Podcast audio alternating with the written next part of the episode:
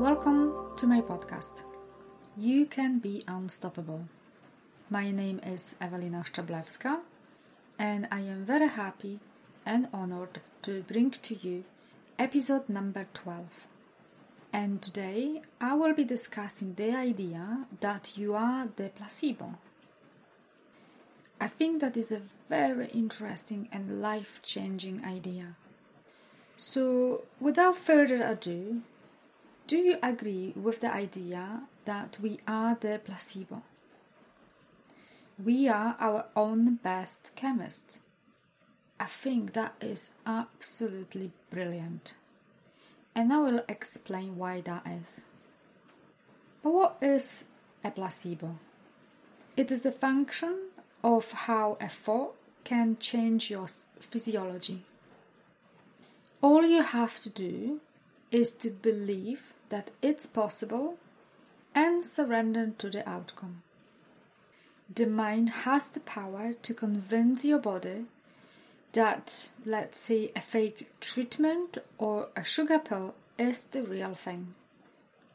That means your body and mind have the power to create, produce pain releasing chemicals like endorphins, which uh, are the body's best natural painkillers, or anything else that your body needs. You see, thoughts matter. They have a significant impact on the mind and body. Thoughts repeated over and over makes your biology to stay the same. Even thought you may wish to change your life. What you think really matters. Your personality is made of what you think, of how you act, and how you feel. You see, thoughts are a complex mixture of instincts, reflexes, motives, deep seated memories that originate from the subconscious mind. Any form of childhood trauma or trauma experienced later in life can interfere with the proper functioning of brain areas that manage the and interpret experiences. However, the greatest source of our suffering is the lies we tell ourselves. I will give you some examples of how placebo works. When you strongly believe in something, it can even mean life or death. A placebo effect can be that strong for some people. I will explain this with an example of a man who took part in a trial for antidepressant, uh, as explained in the book You Are the Placebo. He got very depressed because his girlfriend broke up with him. At some point, he called her, and after the fight, he took a large number of pills and he tried to kill himself. He regretted that instantly, and he got his neighbor to drive him to the hospital. When he got there, he was sweating, his blood pressure dropped, his pulse was high, he was breathing rapidly, seemed very lethargic, and his speech was blurred. He kept repeating that he doesn't want to die, yet had all the symptoms of someone who overdosed on pills.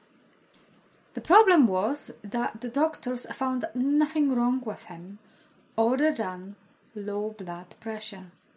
After they examined the pills that he took, it was clear that they were a placebo. He was taking part in a trial for antidepressants, and the pills he was given were a placebo, which he didn't know. However, he believed that the drugs he took were real, so he expected that they will kill him. All the symptoms were present only by thought alone. As soon as he realized that the pills were a placebo, all his symptoms disappeared. The expectation of death and thought alone was enough to create all the symptoms of someone who overdosed on pills. You see, there is plenty of scientific evidence to prove that placebo works. For example, a study by Dr. Bruce Moseley in 1996 and in 2002, where he performed actual operations and fake operations on people who suffered from osteoarthritis of the knee. All the patients who received the fake operation had the knees cut so that they will believe they had the operation. All the patients were followed months and years after the operations to check the progress. And there was no real difference between the two groups, where one group received the actual operation and one received the placebo. Patients who received fake operations reported improved mobility as they believe that they received the operation and had faith their condition will improve as a result.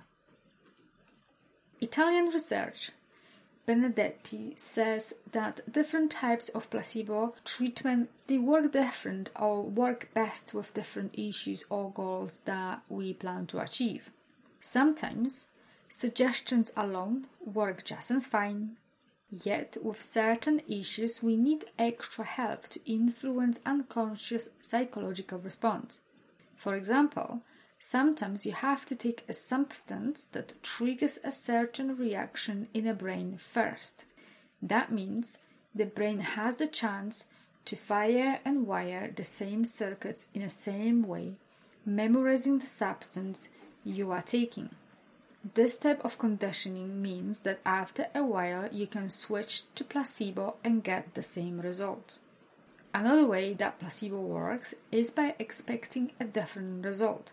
If, for example, a doctor prescribes a new medication followed by explanation that this new drug is absolutely amazing, it's revelation, and that it should reduce or eliminate your symptoms, your problems, your issue, and you really do believe the doctor, then you have become more suggestible to the doctor's influence and you will get the result because you expect to get the different result.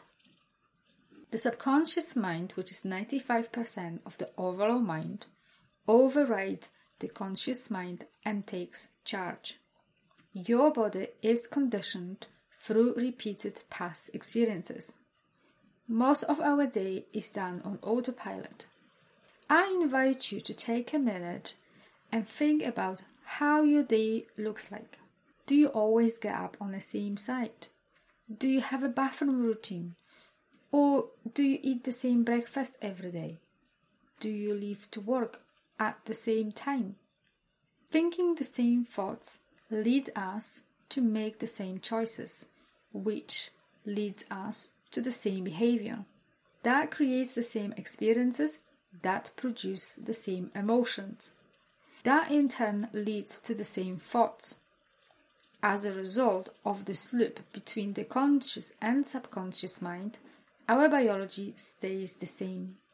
The same thoughts, actions, and emotions produce the same chemistry in the brain, which signals the same genes and the same gene expression creates the same proteins, which keeps the body the same.